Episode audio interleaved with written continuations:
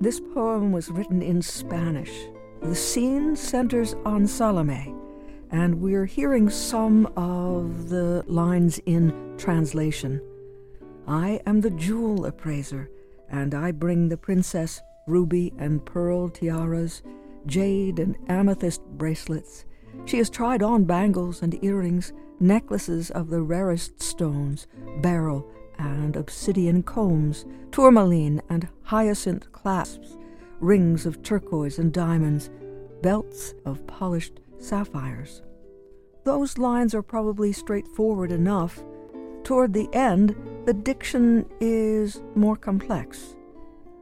I close my eyes. I just want a kiss.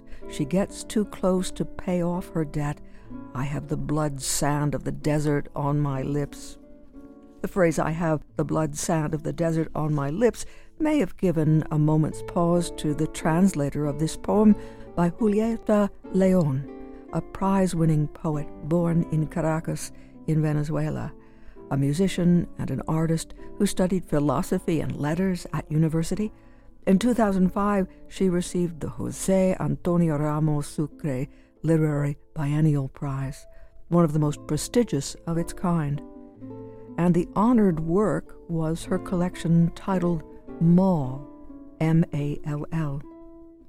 Dr. Jesus Salas Elorza, professor in the Department of Languages and Cultures at Bloomsburg University, a poet himself, encountered Julieta Leon in Chicago and was convinced that Mall, her important volume, should be available in English. And he had a vision for how that could happen. To mark National Hispanic Heritage Month, WVIA's Mindy Cronk spoke by phone with Dr. Salas Elorza about the Mall Project and about his own work. I began writing in, in Spanish, but uh, lately I'm writing, you know, in uh, in both languages almost at the same time. Actually, if I write a poem, maybe the poem is going to the first line is going to be in, in Spanish, the second in English, so I'm intermixing a little bit of both languages, probably to reflect a little bit that, um, in a certain way, I'm, uh, in spite of the fact that I'm probably multicultural, I would say I'm also bicultural in this case, concerning uh, the United States and then being from Mexico. So that's that's what I actually uh, do lately. My poems, I, I, I have changed slightly in the way I used to write before the pandemic, I would say. And before the pandemic, was it strictly Spanish? No, I was still writing in both languages, but um, separate. For example, I would write something in Spanish and I would read it in Spanish at a gathering of the river poets. And then I would translate it into English and read it in English. Nowadays, what I do is I interchange, or I would say if a poem is in English, I write it, I write the first line in English, the second one, which is the same line but in Spanish. I translate it at the same time, and I read it one one in English and one lane in English, one lane in Spanish. So the same poem sometimes. Any feedback from the other poets? When I started re- reading that in that way, they actually said that they like they like it. Well, they enjoy it more because it makes them listen more carefully to what is being said in both languages and the fact that some of them speak a little bit of Spanish or read a little bit of Spanish and they enjoy the sounds of the language as well. So that probably is, is a plus and from now on obviously I'm that's what I'm doing. I'm writing in that way to please the audience, the readers and you did a project with the River Poets where you translated from a Venezuelan poet. Yes, actually, um, I, I, believe I started talking to the um, River Poets to the group one day when I went. I went to Chicago to a it was an international poetry uh, event organized by the city of Chicago and DePaul University and another Western University, I think. And there was where I met Julieta Leon, a Venezuelan poet. And um, when I came back to Bloomsburg, I started reading her poems, and I came across one of them, a collection of poems called Mall, then I came with the idea. I said, why not to propose river poets to do something, to do a translation. Then we can uh, present our translation here at, in Bloomsburg at the uh, River Poets gathering. But then I came up with the idea no, it has to be beyond just River Poets. And so I applied for a grant from the university, from Bloomsburg University. And I came up with the, uh, the idea that they, they would actually say they were, they were very enthusiastic. And they said, yes, we should translate the poet. And it became obviously that it would it would take place at Bloomsburg University and where the community and the students would be involved as well after the uh, translation okay was done. So the title of this uh, event would be an encounter with uh, the poet Julieta Julieta Leon, and the poetry, diversity, community, and translation. And it was presented actually in April. In April, it was the, uh, the conference with Julieta, and we presented also part of the translation of poems to her. It was a very long process because since she was in Venezuela, every now and then we needed feedback from her as we were proceeding with the translation. And it was interesting, very, very, very interesting because it was very difficult at some points on uh, what she really meant because her uh, poems are kind of uh, disjointed poems. There's no where is the ending of the verse, for example, where does the other, where is the subject, and so on. So it was it was it was quite a challenge to do it, but um, we did work very diligently. We used to have our gatherings at a um, Columbia Mall, actually at um, Michael DeMarco's office. Michael DeMarco is, is a non-for-profit wastewater cooperative manager. And so the people who were involved were people from the community and also professors. Okay, there was at least one retired professor, another professor from the Department of Mathematics, this professor Richard Brook from uh, philosophy, a retired professor, Susan Weber, a physical therapist, Susan Brook, a writer, a feature writer, Janet Locke, who used to be an assistant in the Department of Anthropology, Richard Sweeney, who was also a retired English professor, and you, you name it, and myself, obviously. So it was interesting because it was from different points of view, lots of feedback, and as I said, very a very diligent um, group of colleagues working on this project. And um, it took, I believe, it took around two years to complete the translation. And obviously, we wanted to finish it by the time Julieta Leon would be here with us at the university. But in the meantime, during the process, even before she she came, she was to come in April 2016. And before before Julieta came in, we gave it a try as well, reading the poems at another university, at Penn State University. We were invited by um, what they call this, it's a, an association of graduate students, the Penn State uh, Americanists, and um, they dedicate themselves to do studies of um, literature from uh, the Americas, the American Hemisphere, and they also do some sort of the national phenomenon, they say, and they specialize mostly on the emphasis on, on um, literatures of the Americas. And um, we were invited to read, and we went. We went to read. It was quite an experience, quite an experience, because we knew we had to to face certain things. Actually, we kind of made a list of uh, things that we were thinking, what we're doing there, what would be the challenges, how a project, for example, come about, who were the people involved and the individuals, how was the translation team, etc. What is it we were bringing to the project and so on. It was great, a great experience. The rewards also were great because being invited to have a reading at the uh, Penn State Americanist was a great accomplishment even before we uh, had Julieta with us here at Bloomsburg University this was very, very, very good um, project. On the other hand, what we did once Julieta was with us, obviously, was to uh, prepare ourselves, involved some of our, our colleagues here in the Department of Languages and Cultures and the colleagues would also make selections, made selections of students who would uh, translate, for example, some of the poems and present them uh, reading, uh, public reading that we had uh, at the university. So that was also very beautiful, I would say, event where students gave it a try in translating poems and seeing the results by reading them in public.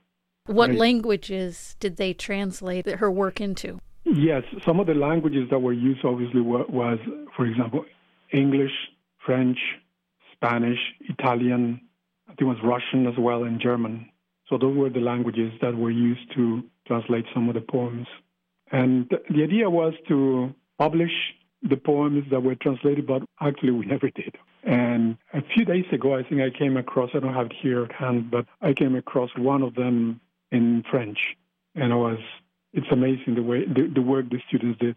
It involved, I mean, to involve, for example, all the faculty, we are 10 faculty members here at the university, and involve the students as well, involve the community, the poets from um, River Poets. That was quite a task, but it was just an amazing project. And the outcome was also incredible. And was that the first time there had been that collaborative project between the River Poets and the students and the faculty in this way that you know of? Yes, yes. Actually, that was probably the first time that we we did it that way. Usually, the community is involved in some events, but this was probably more complex than anything else we had ever done here Bloomsburg University because it is it is not easy. I mean, to have professors. Well, we work most of the time. We work with the community, but also bringing the community and beyond the community, bringing an international figure to to the department, to the university, to the to the community, make it accessible to the students, involve the students, and then do something that is very relevant to the university, and then publish the book Besides that, the, the book was published later. Okay, once she, the poet was around, I think like probably uh, six months later or a year later, we had the book published as well, and in a bilingual edition. So that says more about how the project went, because now the book obviously is a plus for the university and for our department as well. What we do, what we can do. And because of the excitement of, of this collaboration with the uh, River actually they said, well, we should do another one. And yes, I think we should, and we probably will. I was even thinking very recently, okay, there's another poet, probably, I know, a Puerto Rican poet who was recently given an international award by an organization in Mexico, and I think she could be next if she if she agrees to that. Actually, I think we should do it because it is it is important. It's important to the community. It's important to us as as a Department of Languages and Cultures. What do you feel is gained when you read poetry or literature in another language or hear it, whether you read it or hear it? What makes that important? Well, reading it and listening to it you, you can see that all depends because they have all kinds of people. People who enjoy the sounds of another language, people who may be listening to the message of uh, the poet, the poetry, what does the poem is communicating. But um, for me, is all of it. It's the message. It is the sounds of uh, the other language, the way the languages, another language can make you feel. And sometimes you don't even need to know understand the other language to understand what the poem can communicate to you. You can feel it just through the reading as well, sometimes. I read other languages, I listen to other languages, and I'm always looking for feelings. How do I feel? What does the, that language, even the sounds, communicate to me, even if I do not know what they're saying? Yes. And um, you did some work more recently that appeared in the Exchange Gallery's exhibit called What yes. I Did in Quarantine. can can you describe what you created and what inspired that? Yeah, actually, uh, I believe it was the quarantine, obviously the COVID quarantine was a way to use that time that we had in our hands to do something. In this case, I decided that I had to do something, and this, and I said, well, I don't have masks for myself and for my family. I should start creating something while there's a production of masks available to us. And I started by doing something very simple, very, very simple. And as time went by, I said, well, I believe I can do more than that. And I started creating masks, recycling, actually, recycling. I didn't have cloth uh, available, but I saw some pair of old jeans. And I said, I can do something with this. And I started to create masks, the clothes from the jeans. And I said, well, whatever comes, there will be any design, anything would come out of it. And I started just embroidering, embroidering, embroidering, and obviously embroidery was making me think of managing my time, managing my thinking, managing my creativity, not only embroidering, but thinking about other things that I could could do and, and so on. Actually, my first mask was a face, and it's probably one of the most complex embroidered faces ever I've, I've made. The other masks were, I think there's a mask with a parrot face. And the parrot came out to be very, very well done, very well, a very nice parrot face. The next was a uh, wrestler, a Mexican wrestler. The fourth one was a, a mask that had on the one side a face with complete features, and on the other side it had the uh, Mexican motive of a skull, skull. And I believe after that mask, I started creating more masks with two different sides, two different faces. And that's when at the uh, exchange, they were actually requesting people to present some art. It could be any art, they said. And the theme of it was the doppelganger, the doppelganger, which means duality, I believe, in German. And I said, well, why not? Or similarity of like twin people who look very similar. But I said, no, I'm not going to do the similarities. I'm going to do the dualities. And I came up with some masks that actually reflect that concept of duality. And embroidery, embroidery was something new to me. It's the first time I was doing it, but I wouldn't say that I didn't know how to do it. I believe I grew up seeing my sisters, my mother, my grandmother doing embroidery and knitting, etc. And then in um, middle school, we had a class, I remember that. Today I was thinking about it, in which we were involved, all students had to do embroidery, we had to do welding, we had to do carpentry, cooking. So I believe I had the basic knowledge of how to do embroidery, and that is why I believe I was very much engaged in, in doing it. And after I did the, uh, the actual embroidery, I decided to recycle and create other things. So I think a, a piece of uh, some sort of paper that was used to protect some something, I don't remember what it was, it came in a box and so on. I said, well, wow, this looks so good. So I'm going to try to create something. And I, I created some sort of um, small tapestries in which I use also thread and other yarn etc. But then at the end, my last piece was a long piece that I would consider would be a memorial for those who have died of COVID 19. And I use a Mexican motif in which I created two parts on the tapestry. The middle to the bottom would represent the underworld, and from the bottom up, it would represent heaven. And I call it Cempasúchitl because Cempasúchitl is the name of marigolds, but which in the Nahuatl, in Nahuatl, the language of the Aztecs, one of the cultures of Mexico, it means the flower or the rose of the dead. So that was that tapestry was in honor of, of those who had died of COVID and connecting the underworld with heaven through uh, crosses, and the motive was the flower and some faces like raising up to heaven as well. That was my last project. And and that was one that was included in the exhibit, as I understand it. Yes, it was included in the in the exhibit at uh, the exchange. Yes, and I provided a small explanation of what it meant, so that people could understand the message behind it.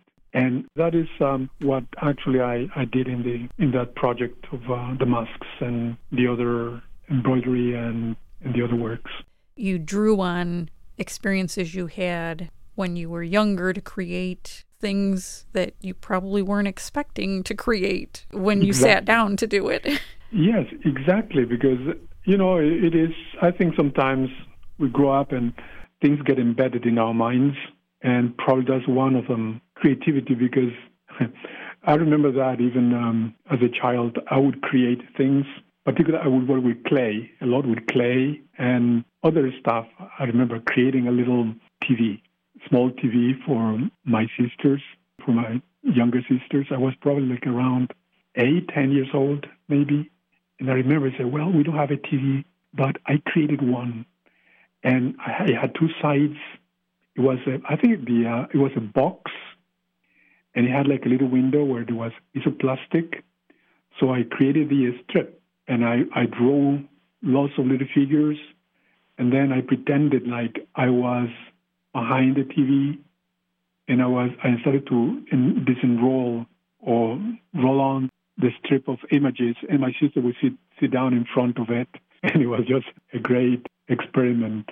Not always good because there were bad things as well that happened to me. Creating a stove, for example, a stove with all batteries and setting fire to it, it was not a good experience because the batteries exploded. okay. So those were kind of the uh, childhood experiences, creating things all the time, trying to do something, and obviously sometimes hiding them from my parents or from other people. I didn't want people to see what I was doing. I wouldn't feel comfortable, but I was creating things all the time. Jesus Salas Elorza, professor in the Department of Languages and Cultures at Bloomsburg University. Dr. Salas Elorza is a poet himself and director of a project to translate the significant collection of poetry, Mall, by the Venezuelan writer Julieta Leon. He spoke with WVIA's Mindy Kronk. If you'd like more information about Dr. Salas Elorza, it's facebook.com slash jesus.s.elorza.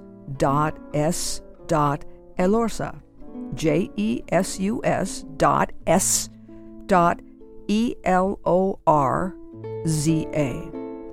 Jesus dot S dot Elorza